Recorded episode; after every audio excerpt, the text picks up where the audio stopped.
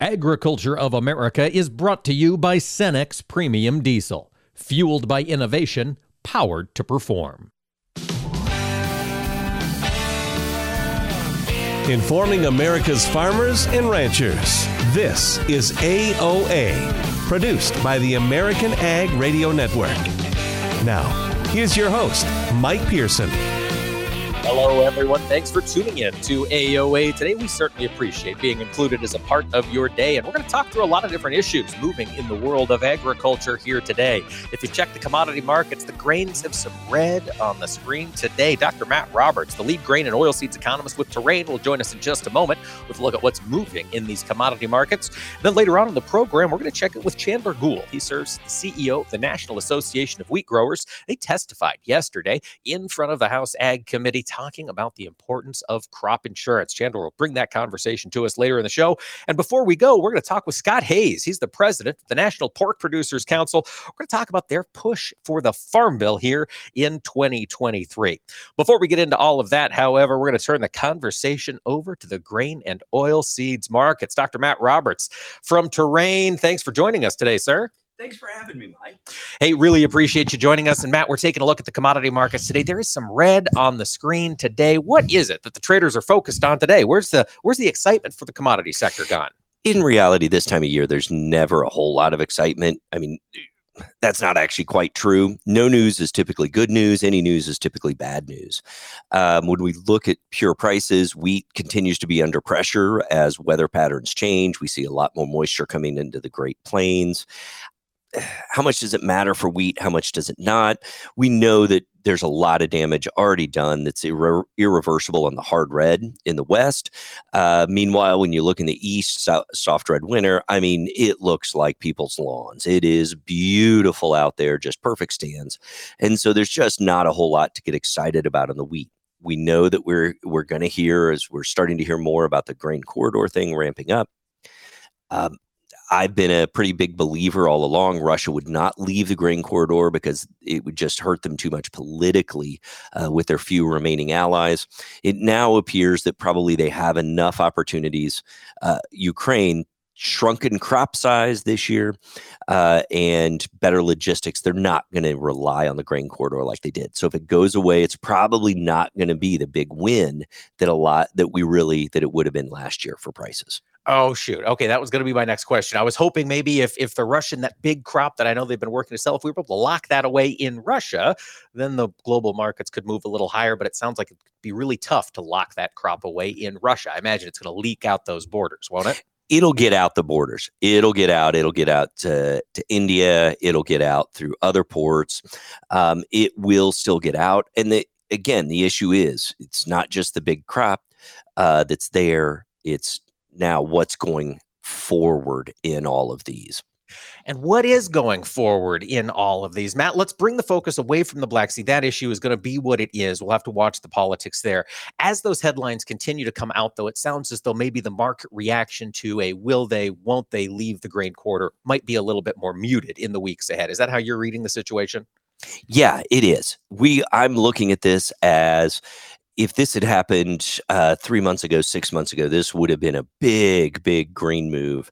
Uh, we're talking 25, 30, 50 cents in wheat, uh, not quite as big in corn, but still a big boost in both of those. I think if tomorrow the switch flipped and we saw the corridor go away, we're now talking 10, 15 cents maybe. Uh, it's not going to be big. It's not going to be as long live because I think we're still the amount of grain that needs to get out uh, is smaller and the logistics to get it out are more established. All right. So we've got that issue going on in the world of wheat. Matt, I want to turn the focus back to corn. We saw, as we talked earlier uh, on the show here this week, China has canceled a large corn sale. We've got additional risk out there in the export market. How concerned are you about additional corn cancellations here as we get deeper into summer? I'm certainly concerned about additional cancellations. We've had a Uh, relatively weak exports all year long in the old crop. We've seen the numbers get cut by USDA. I still think USDA is going to have to do at least one more round of corn export cuts on their balance sheet.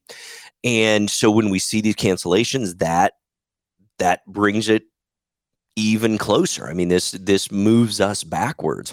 So demand has been weak we're getting hurt both uh, by relatively small you know a little bit smaller than normal harvest. We didn't you know we you know yields were disappointing.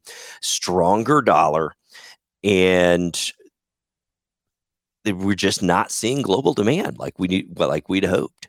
We're not. We're not seeing it coming to the us matt but we are Correct. seeing global demand find suppliers elsewhere this time of year. Unfortunately for american producers those sellers are in south america. How how big of a disadvantage does american soybeans do american soybeans have on the global scene price wise versus brazilian beans right now very significant. I mean, we are at differentials where we will probably see beans starting to come into North Carolina. Uh, the basis differentials gonna gonna drive that.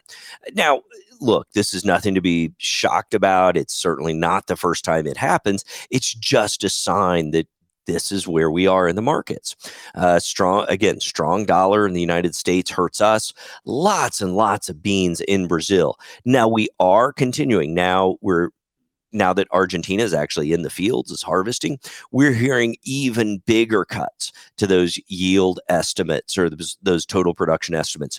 Uh, some some analysts now saying maybe as low as 22, maybe even 20 million metric tons. So we're talking about a 50% loss. Um, that's huge. But again, Brazil, it, it, with with the monster crop that Brazil does appear to be pulling out. Um, is is more than offsetting that and keeping us in an uncompetitive place. Now we've had a pretty good year, honestly, in soybean exports. Uh, it hasn't been a hadn't been the best year ever, but it really it's been a good year. So I don't. I think we stay on pace. I don't think we need to see cuts in the balance sheet there. All right. 2022 was a good year for exports, Matt. We did see a lot of international buyers for American soy. Curious about the 2023 2024, this new crop season, the risk that's out there. We could see soybean acres grow given the potential slow planting up in the northern plains. We do have a big crop coming out of Brazil that will be on the market for this entire year. How much downside risk is there in these new crop bean prices? Oh boy, and even this morning, I saw a projection come out for next year's uh, Brazilian uh, production, and you know, shout out to Angie Setzer. She was like, "Whoa, let's let's let's not discuss this yet. We still haven't figured out what we're doing with what we got." And she's right on point. Um, it it is scary. The question I think that will determine whether the downside risk is minimal, besides obviously yield in the United States, is how fast are we going to see crush demand in the United States grow? Uh, we've already seen renewable diesel surpass uh, production, surpass biodiesel. Uh, we know that there are a number of crushing plants. I think another um, six to 700 million bushels a year of crush capacity under construction at the same time as we hear from DC, there's a lot of arguments around the biofuels incentives. And in this bill that now has been passed in the House, uh, they did actually strip out the sustainable aviation fuel credit. They did restore the other credit, but they did strip that one out. Lots to watch. It would be good if we could get that domestic demand built up for this flood of soybeans that could be coming here in the year ahead, folks. We've been talking with Dr. Matt Roberts, the senior grain and oilseeds economist with Terrain. Matt, thanks for joining us today. Thanks for having me, Mike. And folks, stay with us. We'll be talking a lot more agriculture here on AOA when the show returns.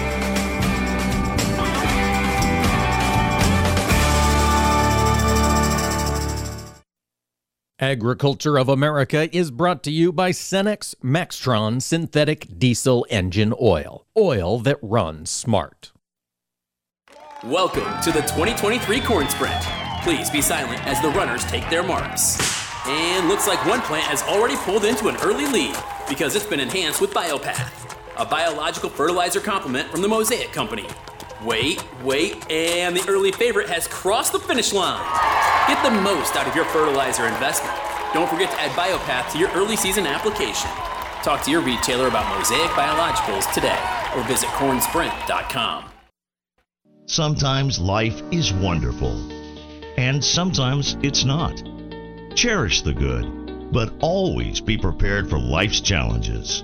At Private Healthcare, we provide the peace of mind you deserve. With private healthcare, you'll get the coverage you want and healthcare you need. If your employer doesn't supply healthcare coverage and you don't qualify for Medicare or Medicaid, you need to give us a call right now.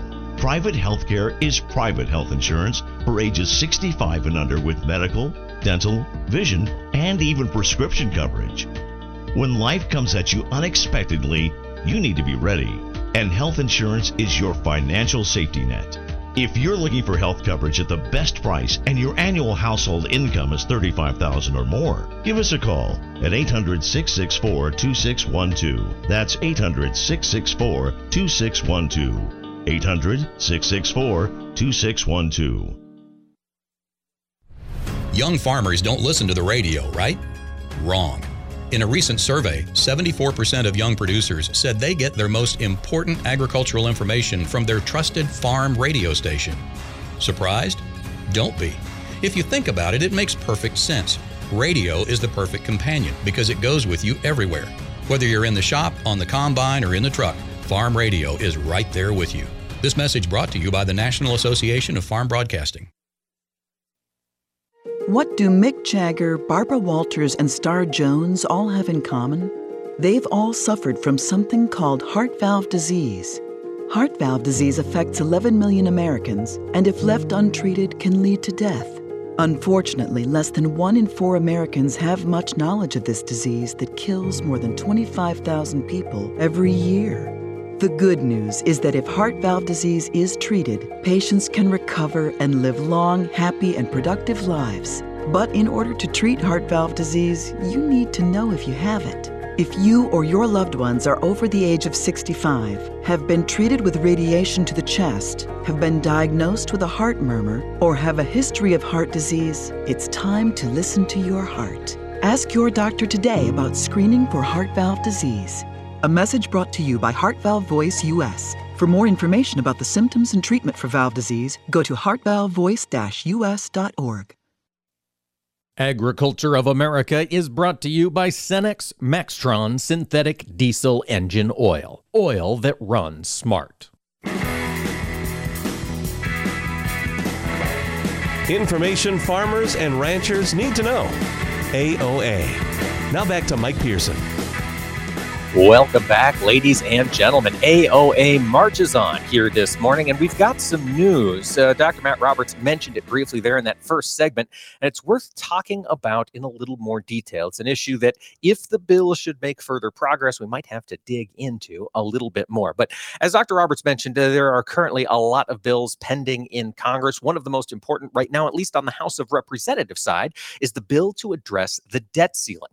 Now, as a part of that bill, we saw House House Republicans put together a plan that they estimate would save, in theory, about four and a half trillion dollars. And as a part of that, they're looking to cut back a lot of tax incentives and tax credits that were unveiled here in recent years. Now, one of the most uh, ag influential parts of this push, I should say, aside from the SNAP changes that we've talked about on the program, the, the potential cuts or modifications, rather, to the Supplemental Nutrition Assistance Program, House Republicans took aim at some of the biofuel tax credits that were included in this Inflation Reduction Act that passed back in 2021. Importantly, from biofuels advocates' perspective, there has been a proposed cut here in this House piece of legislation that would strip some of the tax credits related to sustainable aviation fuel. This is that uh, category of liquid fuels that biofuels advocates are very, very excited about. Sustainable aviation fuel is a sustainable, so a biologically based drop in replacement for Jet A. Basically, we're going to use ethanol, biodiesel, renewable diesel, etc., to create a jet fuel. And there has been a push in this sector for about 10 years. Several companies are very active with pilot plants right now, creating and developing sustainable aviation fuel, but nobody is fully in production as of yet. And that's what has the industry concerned. Geoff Cooper at the Renewable Fuels Association believes that, uh, quote, over the last 18 months, there's been a growing recognition in our industry that long term, you've got to be looking at new uses and new markets and non traditional applications for ethanol if we're going to continue to grow our industry and its value. And one of the places they really see that growth and value being there is in the sustainable aviation fuel. Now, it was true that under the IRA, that is still the law, sustainable aviation fuel, if it was able to complete a 50% reduction in emissions over comparable jet fuel, then that producer would receive a $1.25 per gallon tax credit. Now, that's what the uh, the House Republicans are looking to cut. It is worth saying that this bill that's been put out there to address the debt ceiling so far is is really only being taken up by Republicans. As of now, the Senate has not said that they will consider any of this and as of this morning at least President Joe Biden had not weighed in on the claim. So we'll see what House Republicans do. It does appear that this is much more of a messaging issue, but I think it highlights the fact that these tax credits, even though some of them are fairly new, they're not here to stay necessarily. That attention from DC will be coming here over the remainder of this year there was some other interesting agricultural news that developed here this week. A lot of folks out there across the countryside right now might be standing in their sheds, might be working on some pieces of equipment, trying to get everything ready for planting here in these tight windows that we've got. And, well, if you're anything like me, chances are some stuff just isn't working and you'd like to get it repaired. Well, the state of Colorado, for the first time, of any state in the country passed a right to repair bill specifically for agriculture. Uh, Jared Polis, the government in, uh, excuse me, the governor in uh, Colorado, Jared is a Democrat. He signed the Consumer Right to Repair Agricultural Equipment Act earlier this week. Now, it's worth noting in the Colorado legislature, this piece of legislation was bipartisan and uh, it really moved pretty smoothly. It passed the Colorado uh, uh, Senate 46 to 14 earlier this month. And this law will go into effect in the state of Colorado on January 1st, 2024. What this is going to require is it's basically a codification of the agreement that was reached earlier this year between John Deere and the American Farm Bureau Federation. Only this law would apply to a lot more than just John Deere. It would apply to every ag manufacturer. What they're looking to do is to have manufacturers, they call out uh, John Deere and CNH Industrial, and they say these companies will have to provide farmers with diagnostic tools for addressing repairs, have to come with software to allow third parties or growers to maintain the repair and documentation so you can understand exactly what you're doing. Not only does this allow the owner of the piece of equipment to have access to these tools, it also allows independent technicians to have access to these same resource, or resources there throughout the industry. January 1st, 2024. It's worth noting Colorado isn't the only state to have one of these bills uh, under discussion. About 15 different states across the country have taken a look at how they could better manage some of these concerns. Looking out across the sea, we talked about the grain corridor there with Dr. Matt Roberts here just a moment ago, and the back and forth over Ukrainian and Russian grain exports continues to develop in Eastern Europe. The grain corridor, of course, is the idea of loading ships in the Black Sea at ports throughout Russia and Ukraine, inspecting those ships to make sure no no funny business is going on. Turkey has been the country doing those ex- inspections, and then sending the ships out to their their final end user. Well, with the corridor shut down, it has been shut down for several days due to lack of inspectors. There is a lot of uncertainty about whether or not Russia will allow this grain corridor to continue, especially once we get past May 18th, and that has caused a lot of grain inside Ukraine to move overland. And this grain has been spilling out of Ukraine's borders. Uh, countries surrounding Ukraine were willing early on to allow passage of Ukrainian grain through their countries on the rails and on the truck, so long as it would eventually leave their shores. Well, as the last six months of this uh, Ukrainian war has ramped up, what these farmers in Eastern Euro- Europe have found is that the grain isn't leaving their countries. This grain is leaking across the border from Russia and Ukraine and is depressing prices in Poland, Slovakia, Hungary, several other Eastern European countries. Romania, most recently, has jumped on. Now, the EU has not been as responsive to these farmers' claims as, as their governments would have liked, but it appears as if that might be changing. The European Commission, for the first time, will ban European grain and oilseeds exports to Romania until June 5th. This is according to the Romanian ag minister. And it is worth noting that Romania has not yet put a ban in place. So far, this is just a suspension of exports, whereas Poland, Hungary, Bulgaria, and Slovakia, all four of those countries have taken unilateral steps here in the past two weeks to lock Ukrainian grain out of their countries, at least on an overland route. Though the Poles did say they are preparing to put together a plan that would allow monitored grain to move through the country on the rails, provided it did already have a buyer at an export uh, market somewhere else. Coming back to the United States, we've got some news from Tyson Foods. There has been an aggressive plan at Tyson over the past year to cut costs.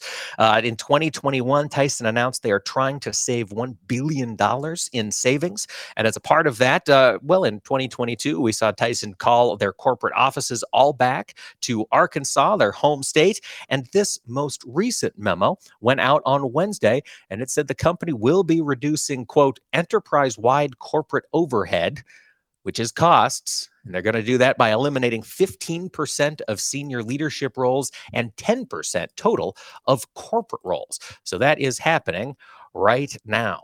We've got some other news developing in the world of agriculture. Specifically, this is more news coming from the world of biofuels policy. Although this particular news isn't exactly biofuels, this is ERINs, electronic renewable identification numbers. This was a proposal that the EPA put out last year, looking to find a way to broaden the renewable fuel standard away from your traditional liquid biofuels and to include more all of the above alternative types of transportation, which, of course, in this market, in this environment, means electricity, electric vehicles, battery powered cars. So, as part of the RFS set rule that we've discussed many times, this is the three year proposal from the EPA on the renewable volume obligations, how many biofuels need to get blended into the nation's fuel supply. So, they released this three year proposal back in June. And one of the things they included was an expansion of the electric vehicle industry by creating what they call e RINs. The idea would be if a RIN is created by a program that creates significantly less greenhouse gases, it could qualify for this tax credit type program, this effective credit that will allow some additional return on the creation of electricity. Now, it's worth noting that there is some serious pushback from the traditional biofuels industry. They say this might be going against the grain of what the government was hoping for with the renewable fuel standard. These battles over RFS policy, over the set rule, over ERINs, all of this stuff will be intensifying here over the next three months. This will go part and parcel with the Farm Bill discussion as that starts to ramp up across Capitol Hill. Folks, stay with us. In segment three, we're going to check in with Chandler Goule, CEO of the National Association of Wheat Growers. We're going to talk about their president's testimony yesterday in front of the House Ag Committee. So stay with us. There'll be more AOA coming up next.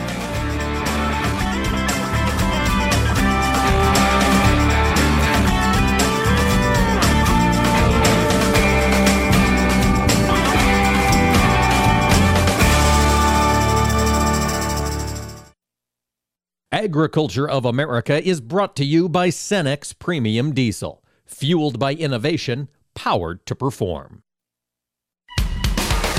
Join us every Tuesday for Around the Table, brought to you by CHS, as we discuss how cooperatives support farmers and ranchers and build strong communities. Each week, we'll chat with voices from across the cooperative system. From global market access to local expertise, we'll explore how co op ownership means you own a world of opportunities. Tune in on Tuesdays or visit cooperativeownership.com to learn more. Get on board. The water is open. It's time to go boating and fishing and leave stress in our wake. Feel the wind as we ride and a fish on the line. Reel in our first catch and feel the sun at our backs. It's get out on the water season. It's time to get on board. Find out where to get on board near you. Visit Take Me Fishing and Discover Boating to learn more. And please recreate responsibly. Get on board. Get on board. You're listening to AOA for the American Ag Network. I'm Jesse Allen reporting. While the grain and oilseed trade moving lower as we are sliding on weak demand, China came in and canceled more corn purchases here this morning. That is something that is definitely going to weigh on this market. Corn was uh, able to get down to support levels here in the overnight trade, and we are currently below those here in the July contract with corn uh, breaking through the March low at 597 and then filling a gap from last July at 595 and a half We pushed down to the 590 level though here in July corn. The U.S. did have a good string of sales to China over the past few weeks, but the cancellations we've been seeing, seeing here have put a negative tone on this market, with traders fearing that there are more to come, more demand destruction could be seen. Soybeans are lower for what would be the seventh consecutive day if this holds, and soybean meal's been a factor as we broke through key support levels in bean meal yesterday. We continue to watch the Black Sea Grain Initiative. Russia again blocked movement of four ships in the safe corridor yesterday but they appear to be moving again today. Export demand for grain and oil seeds remains very soft, while chart signals are weak, resulting in continued fund selling here as we work through our trading week. In the livestock sector, marketing year high weekly export sales for hogs uh, as we saw pork sales a little over 50,000 metric tons seeing a little bit of support there and a little bit of moderate support in the cattle trade as well here as we work through Thursday's session. Wheat markets are being impacted lower again by the good rains in the southern and southwestern plains. Right now, we see corn anywhere from 5 to 10 lower, beans 4 to 6 lower, and the wheat markets anywhere from 4 to 8 lower in Chicago and KC. Some double digit losses in Minneapolis spring wheat, with moderate strength again in cattle and hogs. Crude oil up 69 cents a barrel, 74.99. This is AOA for the American Ag Network. I'm Jesse Allen reporting. 54. So basically, it's too late to start saving for retirement, right? Not right. Starting to save, even in your 50s, can really make a difference. Well, right now, saving seems hard to wrap my head around. Plus, with the way this year's been going. hey, listen, it's okay. You still got this. Just go to aceyourretirement.org. It's an online tool from AARP that can help you get your retirement savings on track no matter your age. It's free and only takes about three minutes. I like three minutes. Yeah, at aceyourretirement.org, you'll chat with Avo, the friendly digital retirement coach. Just answer a few questions and you'll get a personalized plan and tips to help boost your retirement savings. Tips that are easy to understand and tailored to your lifestyle. I like that too. Plus, it's sponsored by AARP, so you know they got your back. Just head to aceyourretirement.org and make your plan to start saving for retirement. Thanks. That's aceyourretirement.org. A message from AARP and the Ad Council. Agriculture of America is brought to you by Cenex Maxtron Synthetic Diesel Engine Oil. Oil that runs smart. Information farmers and ranchers need to know. AOA. Now back to Mike Pearson. Welcome back, ladies and gentlemen, to AOA. Thanks for making us a part of your day. You know, we have been talking a lot recently about the efforts in Washington to get this new 2023 Farm Bill written, and commodity groups recently made some headlines in getting news to representatives. The president of the National Association of Wheat Growers, Brent Cheyne, testified yesterday in front of a House subcommittee about crop insurance. Joining us now to discuss how that testimony went and what wheat growers are looking for in this new farm bill is Chandler Goule. He serves as CEO as the national of the National Association of Wheat Growers. And Chandler, thanks for joining us today. Thank you for the opportunity to be on your show.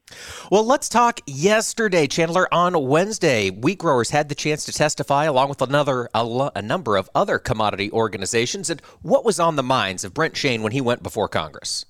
You know, uh, the things that President Cheyne discussed on behalf of U.S. wheat growers was actually a very common theme across many of the other commodity organizations that was there as well. But clearly, we led off with the, the extreme importance of crop insurance and the risk management tool that it provides to our growers.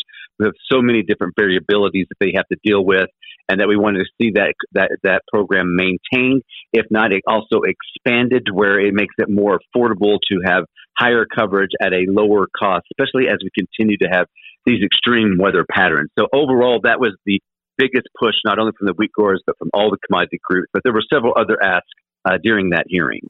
So, how what was the response of the representatives there at the subcommittee? They're being presented with all of this information about rising costs here in the countryside. Chandler, did they have good questions? Was this more of a listening session? What's this like for those of us who have never testified before Congress? You know, this was a very good hearing. Uh, the members of the subcommittee on the General Farm Commodities and Risk Management had a very thorough and thoughtful questions. Uh, many of them ask very specific things. What is the average cost of production for uh, for wheat? And across our six classes, and, and looking at it, it's about seven dollars and twelve cents a bushel is the cost of production. But our reference price or our PLC price is at five fifty. And so uh, the main things that you kept hearing were you know, the safety net is no longer an adequate safety net because it doesn't, it's not able to adjust to the increased cost of production and inflation and other issues that we are facing in agriculture. That message was very well received. I felt that the members on the committee understood it because they heard it from many of us, along with President Cheyne and the wheat growers, and you know the need that we need to add more money to this farm bill to make that safety net adequate, not take money out of it due to other situations like the uh, the debt ceiling and things that people are discussing right now. And so, um, good questions. They were very thorough, and I was very pleased. Uh, not only with the wheat growers, but with the entire committee and the other commodity groups that were there. It's good when everybody is pushing in the same direction on these issues. Chandler, you mentioned the challenges wheat growers are seeing across the country, and one of the major ones has been this ongoing three year pattern of drought across much of wheat country. Starting to see some rains in Kansas. Does that have your producers excited as we look ahead to 2023? I mean, any rain gets a farmer excited usually, uh, but I I have to be honest. I'm very concerned. The USDA is already saying that we're going to have uh, one of the lowest winter wheat production years since I believe the 50s or the 60s. I mean, it's just been simply too dry for too long. And yes, we are getting some rain now, but then you know, our your winter wheat should already be up and moving and, and growing and, and, and you know having flag leaves out. And it's just simply not. The the subsoil is so dry because of the multiple years of drought, as you mentioned. And so there are still significant concerns. Our really large states in the Great Plains are suffering from this drought, and, and I am worried about the winter wheat production. Absolutely. It is still a major concern. As you think about the weather impacts, disaster funding, Chandler, are wheat growers looking to see any changes in the way that gets rolled out here over this next year? Well, you know, there were a lot of comments on, you know, the emergency relief program and, and, and things along those lines. But, you know, really everybody along with the wheat growers said that we need to make sure that we enhance and expand crop insurance. It was a more reliable system. It was able to get assistance to producers quicker. Many times when we have these ad hoc disaster programs, uh, yes, they do help the producer, but it, beca- it can be a year, a year and a half, two years after the disaster actually took place. And, you know, especially for young and beginning farmers, they don't have enough um, cash and equity to go a year or two years uh, waiting on a disaster relief package to come through Congress. And so there was a lot of emphasis going back again to the importance of crop insurance to help us deal not only with variable markets, but also with these erratic weather patterns and, and extended drought. There's always something going on in the world of agriculture. You know, Chandler, Brent, uh, Brent Cheyne, President Brent Cheyne mentioned yesterday just a, a staggering fact, and it's one I think we've kind of talked around a little bit the difference in price between the average cost to get the crop in the ground and PLC. Your president mentioned that prices would have to drop 62% before this safety net kicked in, and he pointed out, I think rightly so, that's not much of a safety net. If a 60% drop in prices is what it takes to get paid, is it? No, it's not. And you know, you know, the kind of thing we were wanting to pose as well as, you know, not only just to the members, but you know, to anybody. Can you imagine what your lifestyle would look like if today your your salary dropped sixty two percent that you and I collect? I mean, that nobody can really budget and and sustain a, any type of business uh, when that's the kind of decrease you have to take in order to get your your your your um, safety net to kick in. And so, again, uh, yes, uh, continuing to look at the uh, PLC price uh, increase, the effective PLC price. Uh, and then, of course, you know, we also discussed other interesting things like the international markets that are going on and conservation. Uh, it was it was just a good hearing all around. That is good to hear. Anything that NAWG is pushing for on the conservation front, Chandler, that's going to be a hot issue, I'd imagine, in this new farm bill. It is. Uh, you know, we just as long as we continue to make sure that the conservation programs remain voluntary and that we do not add or expand any conservation compliance uh, programs any further than they've than they've already been expanded in the past farm bills, and that we make sure that when, and when we're looking at any program, not just conservation, but any program that comes out, one size does not fit all. Um, and so, if we're talking about cover crops, if we're talking about the safety net, if we're talking about you know CSP, EQIP one size does not fit all. You know, we have six classes of wheat that basically grow, grow in six very different geographies. You cannot write one program to meet all of those requirements. And though it's not under a Title II conservation program, uh, CRP, uh, uh, NAWG um, changed their policy or added their, to their policy uh, at Commodity Classic this year, saying that we think CRP should have a more regional approach because the way CRP rolls out in eastern Washington state and Oregon and how it's rolled out in Kansas and the impact it has on land values and the and, and the farmers that, that are participating in it is very different. And so having a one size fits all CRP program has again shown us that that does not work. And so we're hoping to see more either regionality or crop specific type programs just because wheat's unique. You know, we grow year round and we have those six different classes. So you can't write programs that fit corn and soy and expect it to cover wheat growers. It is it is a huge issue. That is a very interesting approach. Do you think Chandler does the wheat do wheat growers believe that we could start that process for a more regional CRP in this farm bill or would a lot more research be required to get the ball rolling? No, well, so we just passed that back in March. Our growers did, um, and we have started discussing it up on the hill of what that would look like. So since we've already got, you know, the, the RCCP programs, which is the regional conservation programs that were put in, uh, I think, in the 14 Farm Bill, we already have some parameters and success stories of where regionalization and regional programming does work. Now, CRP's been around since what the 80s, so changing it uh, into a regional program in one bill might be a little difficult. But I think we've already got a blueprint of how to get it started, so we're not reinventing the wheel.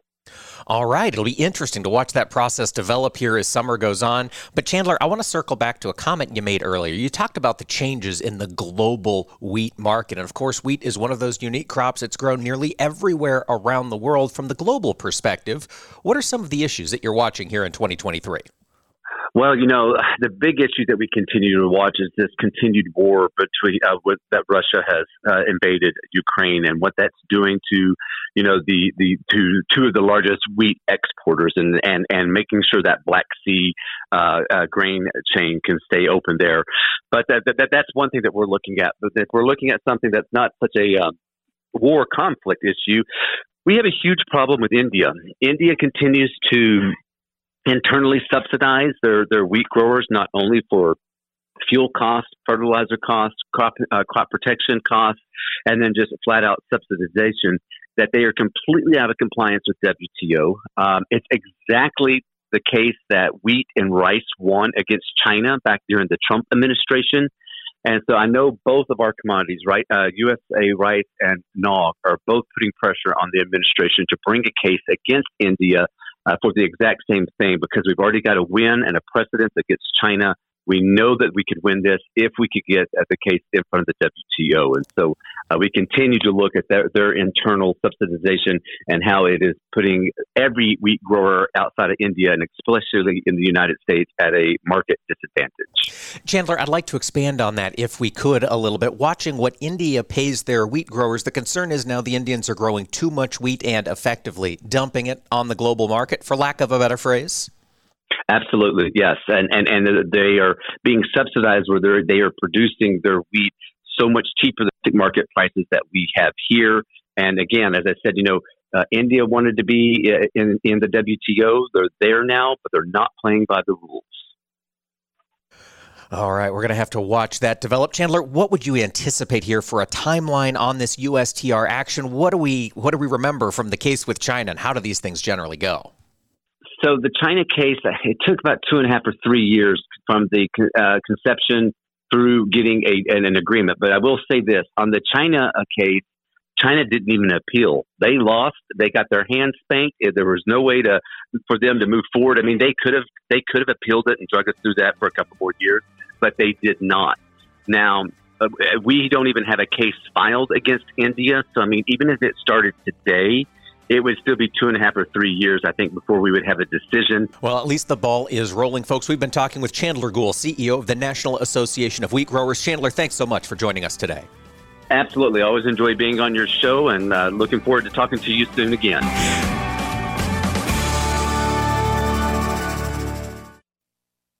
Agriculture of America is brought to you by Cenex Premium Diesel, fueled by innovation, powered to perform.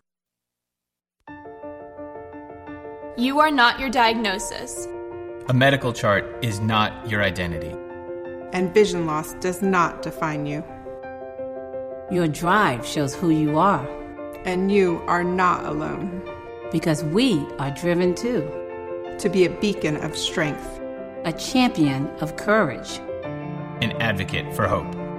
You are not alone. because we are stronger together. We drive the research for the cures we are finding.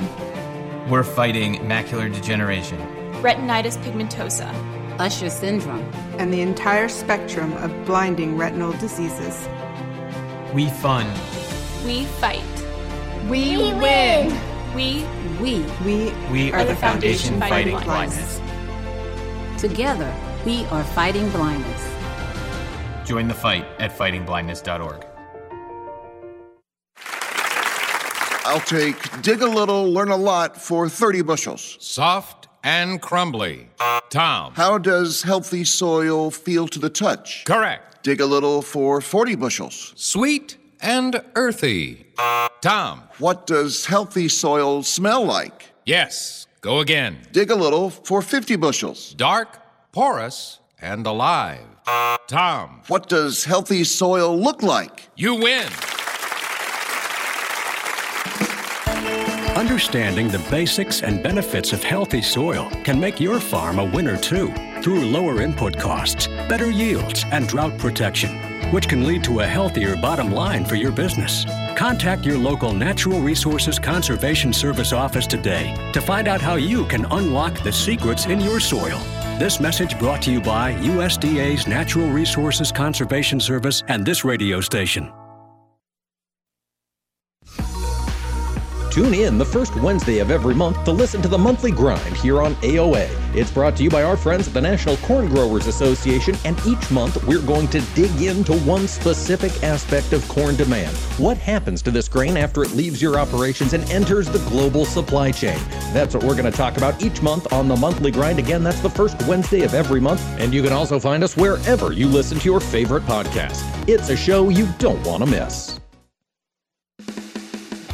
Do you know how much one stalk of wheat is worth? Well, you're about to find out. Wheat is a member of the grass family that produces a dry, one seeded fruit, commonly called a kernel. There are about 1 million kernels of wheat in a bushel, about 50 kernels per stalk, which, if we do the math, is about 20,000 stalks of wheat per bushel. That means that if a bushel is worth $8, then each stalk is worth about 0.04 cents. So, you would need 2,500 wheat stalks to equal $1. Now, that one bushel of wheat will yield approximately 42 pounds of white flour or 60 pounds of whole wheat flour. A bushel of wheat makes about 42 pounds of pasta or 210 servings of spaghetti. Wheat is the primary grain used in U.S. grain products. Approximately three quarters of all U.S. grain products are made from wheat flour. And in the United States, one acre of harvested land yields an average of around 45 to 50 bushels of wheat. So if you ever wondered how much one stalk of wheat was worth, now you know. These farm facts brought to you by the American Ag Network. In today's troubled world, our USA Armed Forces stand ready to protect you, your family, and our American way of life. When veterans return to civilian life, they deserve your recognition and support. You can help put vets to work by donating your car, truck, or van to Patriotic Hearts. Your donation will directly support programs to help vets find jobs or even start their own business. Donate today for fast, free pickup of your vehicle, running or not. Operators are standing by to answer questions about making a tax deductible vehicle donation. Find out how you can make a difference in the life of a United States veteran.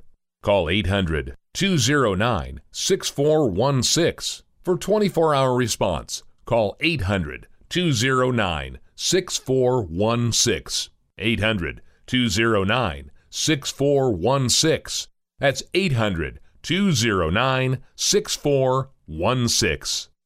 As planting season begins across the country, the American Seed Trade Association reminds farmers to follow the basic steps for seed treatment stewardship. Follow directions on seed container labeling. Eliminate weeds in the field prior to planting. Minimize dust by using advanced seed flow lubricants. Be aware of honeybees and hives located near the field. Ensure that any spilled seeds are removed or covered by soil to protect wildlife and the environment. And remove all treated seed left in equipment. For more information, visit seed-treatment-guide.com or contact your seed dealer.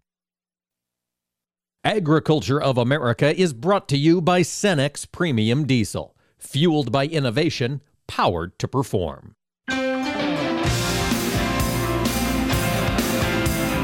Keeping America's farmers and ranchers informed on AOA. Now back to Mike Pearson.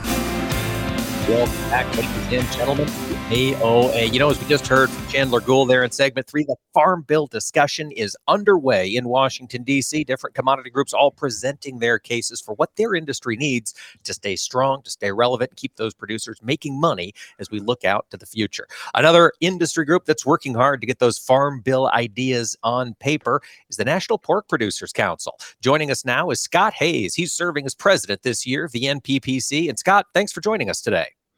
Hey, Mike, thanks for having us on. We appreciate you uh, allowing us an opportunity to, to speak to your listeners. You bet. We've got to keep that supply of, of bacon coming. Scott, let's talk a little bit about what's on the mind of pork producers here as they're looking ahead to the 2023 Farm Bill. From your perspective, it's an animal health issue, isn't it? It sure is, Mike. You know, every producer's thinking about foreign animal disease today with African swine fever, you know, in, in the Western hemisphere now. So, you know, we have two priorities there, and the first is prevention, uh, and the second is is preparedness. And so we're we're asking for uh, the more APHIS field staff, uh, more uh, customs and border protection. You know, the folks that that keep our ports uh, secure, uh, checking passengers coming in, checking cargo coming in with with the beagles that you see at the airport or, or the labs that are behind the scene the Labradors that, that are behind the scene checking packages, and then also funding for the National Animal Health Labs. So uh, if we do have an issue, we've got to do a lot of testing and we've got to do it fast. And, and those folks are really good at that. Uh, along with that, you know, there's uh, there's money in the farm bill for trade and, and market access, uh, MAP funding, uh, a couple of different programs there. And that's so important to pork producers. We like trade. We're, we're the best in the world at raising pigs. We can do it at a lower cost than anybody else. And uh, we like to uh, share our product around the world. And, and U.S. consumers like that as well because it, it allows us to get more value out of those pieces and parts that, that we don't necessarily want to eat here, which makes uh, that bacon and more importantly this time of year those ribs less expensive for for american consumers. It certainly does. If we can get a couple of bucks for a snout moving overseas take a couple of bucks off the price of pork chops that that's a win for an american uh, buyer there. Scott i'm curious yeah, you mentioned the is. Yeah, you know, you mentioned the focus on animal health in the 2023 Farm Bill, and that's an area we have seen big changes in the swine industry. I think back to the Farm Bill in 2018, that was when African swine fever was just starting to make some headlines over in China. Do you think the uh, the our legislators in DC understand how much the game has changed in the last five years from a health perspective? I, I think so. We've spent a lot of time educating folks on the Hill. Uh, there's always more education to do. Of course, a lot of new members uh, showed up this year. Uh, several new members on the ag committee, but but we've been in there working. Our staff's working hard to educate them.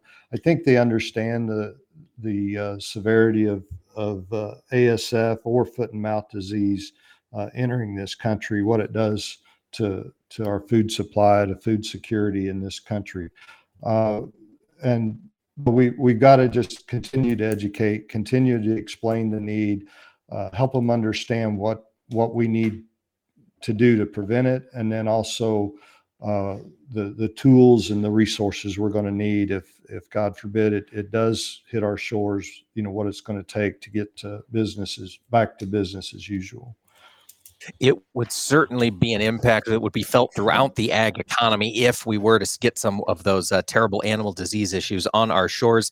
Scott, I'm curious the trade market access component. We're so good at raising pork, but we've got to have enough buyers to, to keep that price up. From a trade perspective, what would the industry like to see? What would be a win in this farm bill? What what we're working on right now is is uh, better access uh, into the Indo-Pacific area, uh, specifically Vietnam and the Philippines. We still have some tariffs there that uh, that Europe's not paying, South America's not paying, you know, at the level that we are. Uh, we we would like to have better access into those markets. Uh, as far as emerging markets, um, India and Central Africa are markets that we're looking at, uh, trying to get access uh, into those markets as well. Uh, China's picking up. They're they're buying more product, uh, and so hopefully they continue to do that throughout this year. Uh, and uh, but Mexico's the the shining star. They they're taking a tremendous amount of product. They were our largest buyer last year by volume and by value, uh, and and looks like they're on track to to do that again this year. We certainly appreciate our our Mexican trading partner friends. That is good to hear. Glad those purchases are starting to ramp up, especially as we see food service continue to grow there in the country of Mexico as tourism develops. Scott, let's take a step back. If you would, take a look at the regulatory system uh, as a whole here standing over the hog industry are there any regulatory issues that pork producers are are pushing to get changed here this year? We're certainly watching some things. I mean WOTUS is uh, you know on the minds of, of pig farmers the same as as crop farmers. Such an overreach onto our farms, uh, you know, and and so unwarranted. You know, we farmers are, are, the original environmentalists. We want to do the right thing, and when it comes to pig manure, that's such a valuable resource. I mean, you know what the price of fertilizer is today, and uh, and that's really what we have is liquid fertilizer under these buildings, uh, and, and we're certainly going to use it the right way and the right amount in the right places at the right time because we want it to stay on the in the soil you know for next year's crop and which is important to pig farmers right now with the the cost of feed. Uh, you know we need a good bean and, and corn crop this year we certainly do. A lot of end users are hoping for the exact same thing, folks. We are talking with Scott Hays here. He's serving this year as the president for the National Pork Producers Council. Scott, thank you so much for joining us, and we'll be watching for some news on that Proposition 12 decision from the Supreme Court coming up. Thanks for joining us here today. And folks, stay with us. Tune in tomorrow. Jesse Allen will be sitting behind the microphone for great conversations about the ag industry. Tune in then. You won't want to miss it. Have a great day, everybody.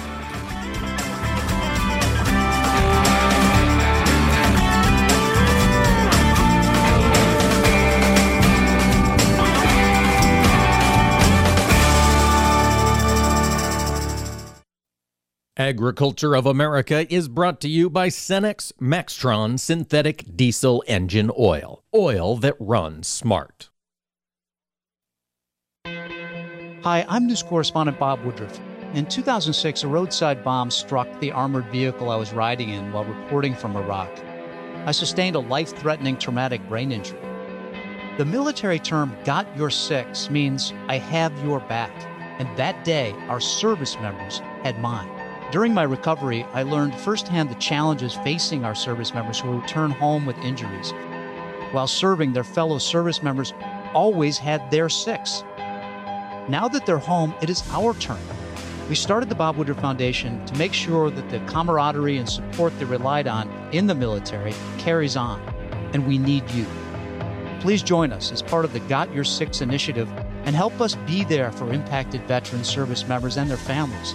They've had our backs. It's time we have theirs. Learn more at gotyoursix.org. That's gotyoursix.org, using the number 6.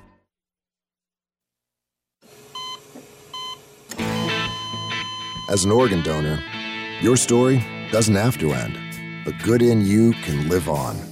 In fact, you could save up to eight lives with your gifts. Your heart could keep beating. Your kidneys could keep filtering and your intestines could keep on digesting for others. And that's not all. You can improve the lives of 50 more people as an eye and tissue donor, restoring sight and health. And you're not just helping out the person receiving the transplant, you're touching whole families with your life saving gift. Register in minutes. Just go to organdonor.gov. You'll be happy you did. And just maybe, someone else will be happy too. Sign up today. Go to organdonor.gov. It saves lives. U.S. Department of Health and Human Services, Health Resources and Services Administration.